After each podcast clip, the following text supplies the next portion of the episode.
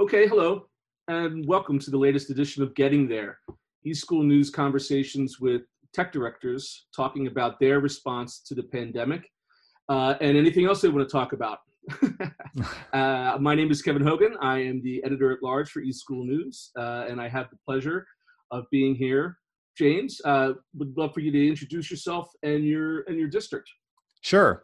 So my name is James O'Hagan. I'm the Director of Digital and Virtual Learning for the Racine Unified School District, and that job entails not just our virtual learning program, but also uh, our library services and as well as our esports. So my department is is it's almost like the Midwest junk drawer in some ways, where we have a, but we have a lot of cool stuff in our junk drawer. Yeah. So we, we, we catch a lot of things, but again, a lot of the cool things uh, in my department. So um, it's been uh, obviously an interesting start to our school year, but what's great is that for some of my students who have already been involved with virtual learning and asynchronous learning for quite a while, this to them is nothing new. They're they stepped into this and they're like nothing has changed for them. Uh, for some of the families who are just stepping into this right now, uh, even today I was del- out delivering some equipment to some families.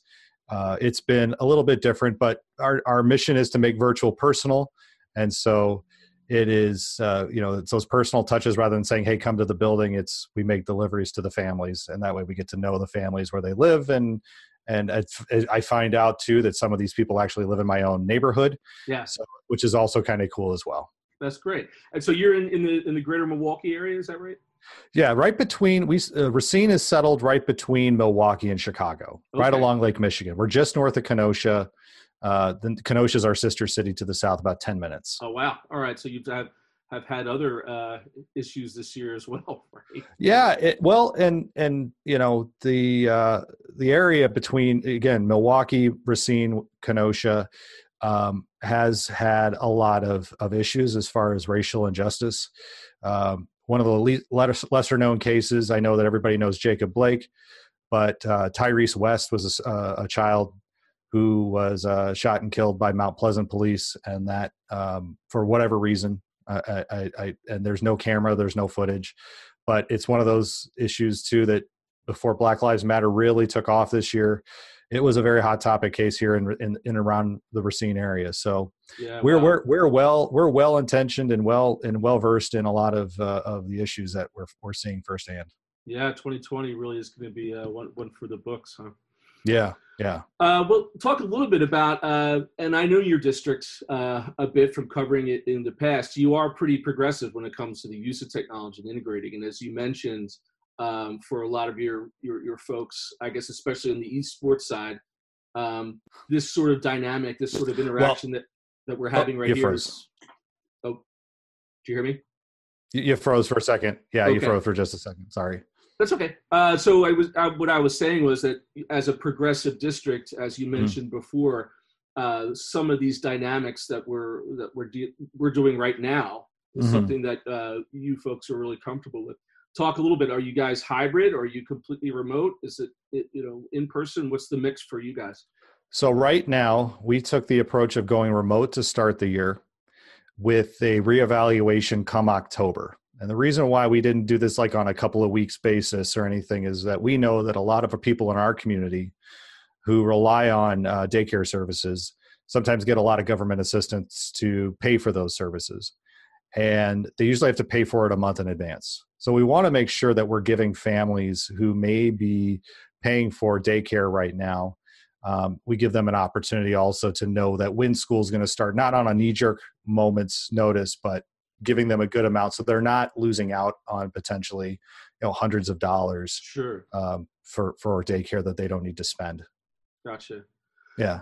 All right well great. Well so that, that's a, that's a great background. I, I appreciate that. But the real reason i wanted to get you on the horn um, this week is because of I've been following a lot of your work when it comes to uh, to esports. Uh, mm-hmm. you've, done a, uh, you've done a great job online and through LinkedIn and following this in a previous life, say 12 months ago, e-school, esports was kind of at the top of the list when it came to phenomenon that were happening uh, in the world of ed tech.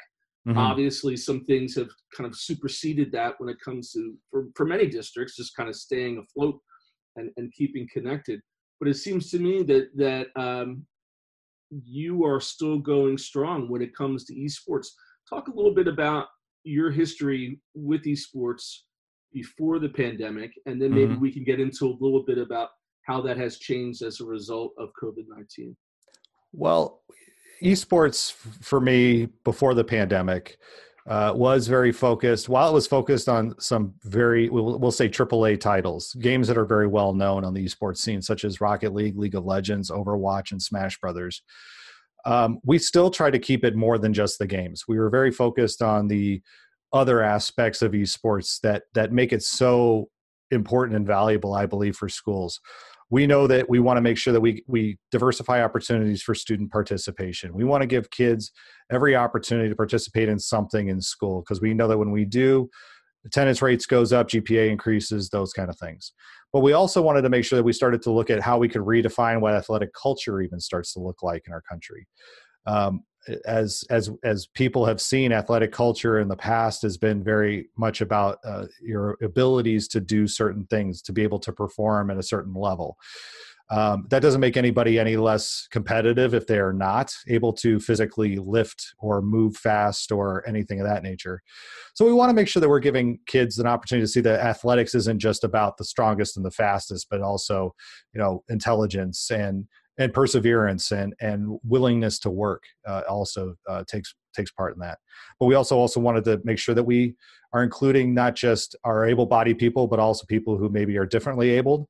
Um, also including people who are uh, female or non-binary, uh, non-identifying right now. And so we want to make sure that we're including all those kids as well too. So athletic culture has been very gender focused and ability focused. We want to change that. We also want to promote good mental and physical health. Esports people look at video games and they go well how the heck do you do that through video games and esports? Right. well it, it really is a thought process because uh, number one in the community that in which i live we have a mental health crisis. And we knew through research that two ways that you push against uh, two ways that you push against a mental health crisis. Number one is through a positive adult interaction which we want to provide. And the second one is through play and we know that this is the space where kids right now are choosing by and large ubiquitously no matter socioeconomics or, or demographics or anything this is where they're choosing to play. So we want to leverage the opportunities in this space to again help with our mental health crisis to push against the things that we see in our community and also we want to promote good uh, good wellness because we know that uh, for kids when we talk about you know eating right and getting your sleep for a lot of them it goes in one ear and out the other. But when you put it through the lens of esports rather than gamifying uh, sleep and you know good eating habits we say let's take the thing that kids are already loving to do and let's let's say, hey, through, this lens, take a look at this now. And let's talk about sleep. And it, you don't have to gamify at that point because now you're taking something that they already intrinsically love to do and leveraging that intrinsic motivation in new ways. But we also know that we want to uh, increase career and collegiate scholarship pathways through esports. And the last thing we want to do, and I kind of touched on this a little bit, is we want to honor the importance of play. Uh, we in schools, since No Child Left Behind hit in 2001, we have not done a good job of honoring the importance of play. We we we across all levels. It isn't just elementary, but it's all the way through, and even adults. You know, we need opportunities to play as well too. So we're making sure that we do that. And, and pre-COVID, our program really focused in on these things. And post-COVID, our program still focuses in on things, but with some changes and some tweaks that we that we're looking at now yeah, we'll dive into those. I know I, when you're when you're speaking there and you're mentioning kind of the social and emotional behaviors um, that can be uh, helped and assisted through the use of play. A lot of those, and you were talking about the mental health crisis, and I'm assuming you were speaking about that even pre-COVID, right? Mm-hmm. Oh, um, and you're seeing we were looking at our adult population is approximately 60 percent wow. have had at least one adverse childhood experience, which chances are they're probably passing it on to their children in some way, shape, or form. Yeah, yeah, and so that can only have been exaggerated now because we are all suffering this mass trauma that's that's going on, which mm-hmm. ha- also has resulted in a number number of things, including um, more time spent online, staring mm-hmm. at staring at a screen, uh, more time uh, for students to have been in isolation and away from friends. Right. Uh, so talk a little bit about how you've had to pivot with that to maybe even enlarge a program to where there might have been kids who were on the football team who didn't have any time for for esports who have now suddenly discovered it.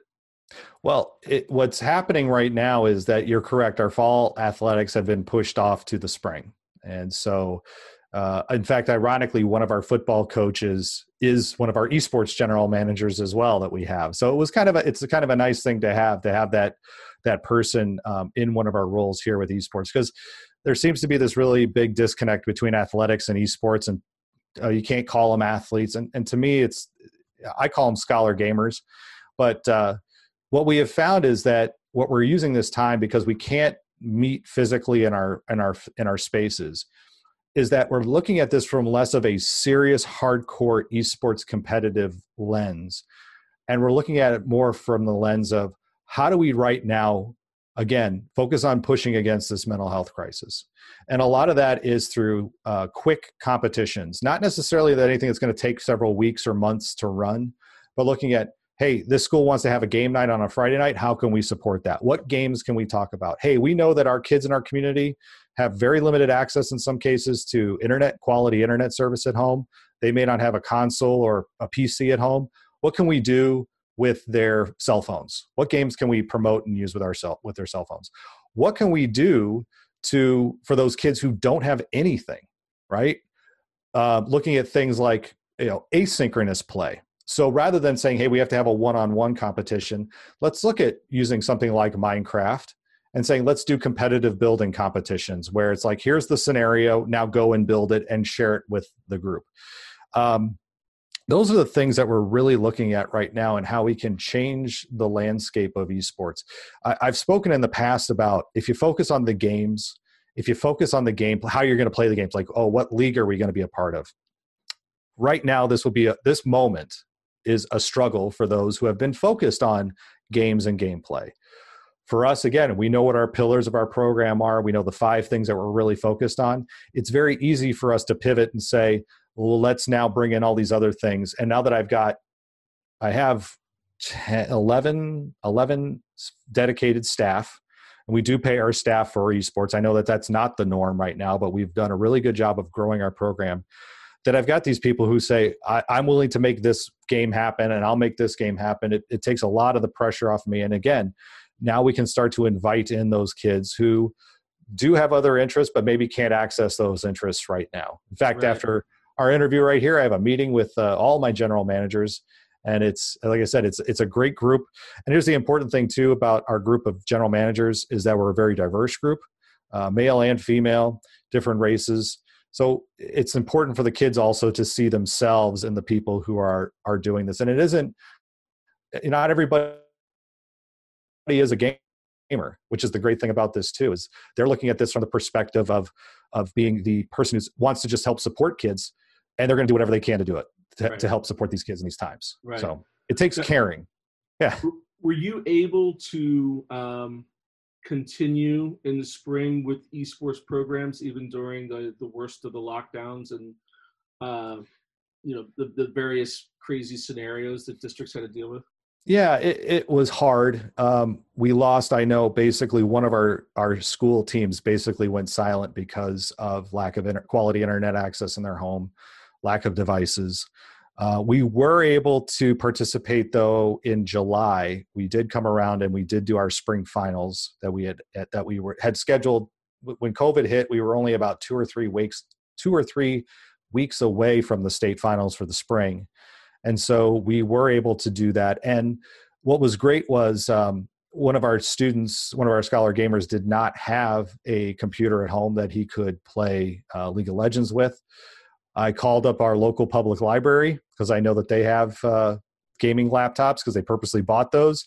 I said i'd like to check out a gaming laptop. And they're like absolutely. So nice. we, we were able to get him a device that he could use for competition. Okay that's cool. That's yeah. cool. all, all these various kind of innovative ways that all it took was a global pandemic to figure out how to get these devices to kids and kind of work on that the digital digital uh, equity piece of this puzzle. Well, and it, and the conversation has become much richer, I guess you could say, as well as far as equity goes. Um, I, I think what's happened because of the pandemic is a lot of us have been smacked between the eyes on what that what that really means, what that lack of access or a lack of a device really means, and I I know that um, that you know esports is important, but I do ha- believe that there are some people who have been and it's not me who have been saying that well esports is COVID proof and. Mm and I would say esports is more COVID resistant, but I think proof is a bit presumptuous, especially that we are looking at coming up, not this year, but next year, with states that may have shortfalls in their state uh, tax revenues based off of you know lack of sales tax or whatever that there could be some cuts coming and for some schools right now who are who maybe have just launched an esports arena or may have a program now is the time to really show just how important this really is. How can you connect in kids in new ways and not just rely on the traditional ways that we've tried to operate esports, but really looking at how can we broaden the tent to bring in more kids to to make sure that again schools and school districts see the value and the importance of this. And we have to be we have to be very uh, particular and protective of this. Um, it can't be a situation too where it's willy-nilly and a free-for-all because also some you know there's people in, in school districts who are not steeped in esports or or maybe are looking at video games as still a waste of time. And we need to make sure that they're educated on that as well too that this isn't a waste of time that these are the ways that we are helping kids to socialize in this very difficult moment. Yeah. Have you noticed a cultural shift at all? I mean not specifically in your district but in your work in the wider esports world to where there may, may have been an element of skepticism uh, uh, pre- previous to where now uh, more people are appreciating the values that you that you talked about at the beginning? What i used to get was a lot of when i say esports i'd hear some people say what's that? Mm. and now the what i'm hearing more of when i say esports is tell me about that. So they've heard it which is good but they but they but by and large i don't think a lot of school boards or district leaders still completely understand what they're what they're getting into. And that's really important as well too is to get educated on this topic because it is such a powerful learning tool. And, and the reason why it is so powerful i'm a i'm a huge proponent of the ideas of self-determination theory. Uh, it's actually part of my dissertation work. And uh, so self-determination theory is all about intrinsic and extrinsic motivation. And i get really I won't say mad, but when pe- when I hear people say, "Well, let's gamify esports," it's like, hold, hold on, no, gamification is what you do. It's the chocolate colored, it's the chocolate covered broccoli, as my friend Kevin Brown likes to call it. Okay, it's the th- yeah. it's the it's a it's the tool that you use when you've got kids who don't want to do what you need them to do. Yeah. Esports by itself is intrinsically motivated. It is something that we can use as a vehicle to open up the this whole new world of whether it's STEM education, CTE, or it, doesn't even have to be STEM related. There's a lot of different roles that that kids can have as part of an e- a quality esports program that doesn't even require them to play any video games. I'm a terrible video game player. My kids will tell you I am awful, and I'm a child of the '80s, so I grew up in the arcades. Um, but again, I'm a terrible gamer. But if you gave me my full like what do you what is it you want to do i would love to be a shoutcaster full time like that would be to do broadcasting, to talk like I'm talking right now, to sit here and call action. And in fact, NASEF right now, uh, in the next couple of weeks, is starting a whole online program for kids free of charge just on the art of shoutcasting, which I think is such the coolest thing that's coming up here. Um, again, I'll have, gives, to inter- I'll have to interrupt you so if you can give our, our give our crowd uh, the definition of what a shoutcaster is. Oh, sorry. Yes. Well, for two things. So, a shoutcaster is the person who is like the announcer of a esports event. So they're they're the broadcaster. They're the Al Michaels or the um, you know uh, John Stocktons or the John Maddens of of the broad of esports broadcast. Um, and I did say NASEF, and people are probably going, "What the heck is that?" NASEF is the North America Scholastic Esports Federation. It's completely nonprofit. Everything they do is completely free. It's the one place that I tell people to go first. Like, hey, if you have already listened to my podcast, of course, uh, the Academy of Esports, now check out NASEF because they've got a lot of free materials and a lot of things to help. If, if you're curious or interested in learning more about this, that's a great place to start. That's great. That's great. Thank you. Because you know the phenomenon goes beyond just the kids playing against each other. I mean, we have mm-hmm. we have a a, a, scenario here where there are thousands, if not tens, hundreds of thousands of people who are watching the kids play mm-hmm. online, mm-hmm. right? I mean, it's it's a, there's an industry that is being created alongside this this other purely kind of academic exercise. And it, it's important that educators be in this space because as this industry is growing, as there's dollar signs starting to pop up, know, one of my biggest fears is that you know 14 15 year old who gets approached by somebody online and says hey uh, you know come play video games for me i'll give you $30000 a year or $40000 a year. To a 14 15 year old or a family that's of needs needs the cash that sounds like it's really good but you know we as educators i think we do a really good job of being the the firewalls uh, gatekeepers if you will. And so as we start to step into this space and we start to understand it we we can help our our students and our families help to potentially navigate this space as well too because it is very easy for a young child to be approached and and asked to participate in certain events because again shoutcasting has made it very easy. Um, you know the, the the internet has made it very easy. So we also have to be mindful of those potentials as well too. So we have to really be educated about what this really is. Yeah. Now before the pandemic struck another aspect of, of esports that i found fascinating was the, the creation of leagues mm-hmm. both within states and within regions of the us but also internationally. I mean there right. was a real sort of um, sort of global um, league uh, situation being formed has that been interrupted because of the pandemic, or are those sort of uh, relationships still be, being built? Those relationships are still being built. I know Israel, France, Japan um, have uh, they've they've partnered with uh, NASEF, uh, Britain, I believe, as well. me personally, again, given the time that we're in, I find myself in my program turning more inward and saying, again, what can we, how can we use this for our kids. Like it's great that if we want to compete against others, and again, our state associations, you know, the United States has a whole bunch of nonprofit state associations that I think we're networking a lot better now. We're starting to see a lot of commonalities and a lot of idea sharing and things like that as we figure out who is who. But um, I think right now the moment that we are in is is I think a lot of people are starting to look inward and say, how can we use this tool to really engage our kids who aren't necessarily using it or have nothing else right now right. to engage them? But again, that hasn't stopped the work I know of the state associations or the international efforts to kind of uh, grow the competition at that at that level as well. So, final question: What do you see? I mean, I when I when I have these conversations, I'm always desperate for the the glass half full. Uh, yeah. Out out of, out of out of what's going on what do you see are the best elements of esports um, that could be able to blossom as a result of all of this madness that we've had to go through? I think, well, first off, I, I will say the glass is more than half full. I don't, while I will admit that when COVID hit, and I'm sure a lot of people felt this, and the only way to describe it to in my in my own words, what I would call I was going through was mourning a feeling of mourning, of loss.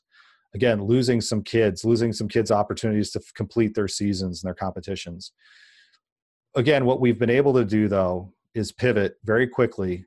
And again, I think we're looking at not just the traditional games that everybody is is so enthralled by at the at the pro level, but really saying what can we do game wise to make sure that we're we're broadening this out we're making this bigger we're giving a little bit of something for everybody and i think that that this has really helped us to do that because again we've realized due to access, issues of equity of access we know that we have to come at this from a completely different angle right now because when we lost when i lost those kids that was crushing yeah. and i don't and i don't want to feel that sense ever again yeah yeah well, uh, James, I really appreciate your time. As I said before we started recording, I'm, I'm sure you're not that busy at, at all. But uh, uh, let me uh, finish up by asking you if people are interested in the subject matter. I know that you have a podcast. Give us give us some details of where they can find more about the work that you're doing. Sure. Well, we've always got uh, the Academy of Esports podcast. I do that about once a week. Uh, that includes it is it is focused specifically on esports and education, and you can use it, listen to it as a series, or you can pick an episode out and listen to it by itself. They they can be standalone. Also on Thursday nights, we have the esports edu chat that used to be a Twitch Twitter chat, and we've just moved it to Twitch this summer. So that now is has grown and, and morphed. So it, we found that the discussions are a little bit uh, richer than they are they were before. Uh, so you can find that uh, esport. If you look up hashtag esports edu, you'll usually find the announcements on Thursday night as to where it will be online. And then also, of course, I would look at an organization like the North America Scholastic Esports Federation and look at the materials that they have online. They've got a lot of great, great stuff for you to to to get your feet wet, if you will, if you're thinking about going down this road. Great. Well, James, thanks again. I appreciate it. Thank you, Kevin. Okay, bye.